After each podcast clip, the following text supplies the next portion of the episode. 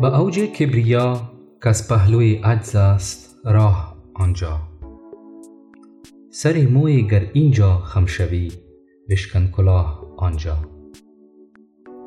در این بیت حضرت بیدل انسان را به وظیفه اصلیش که طاعت و بندگی است متوجه می سازد و از استکبار که ضد عبودیت است منع می فرماید.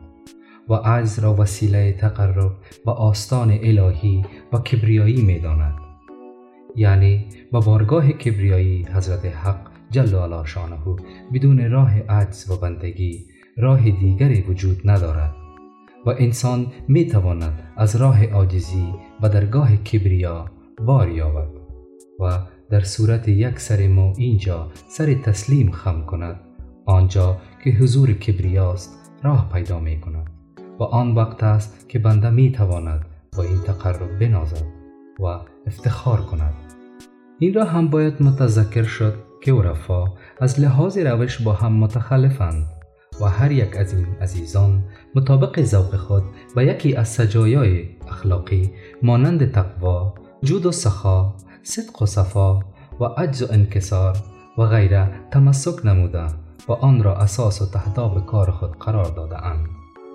چنانکه حضرت بدل عجز و انکسار را زیر بنای تصوف خود دانسته و همین سجیه را طریق وصول به حق شناخته است. شاید علت اختیار این روش از طرف حضرت بدل آن باشد که در بارگاه کبریا عجز و انکسار وجود ندارد. لحاظا او تعالی خریدار عجز بندگان است. یعنی وقتی بنده عجز خود را تقدیم آن بارگاه نمود.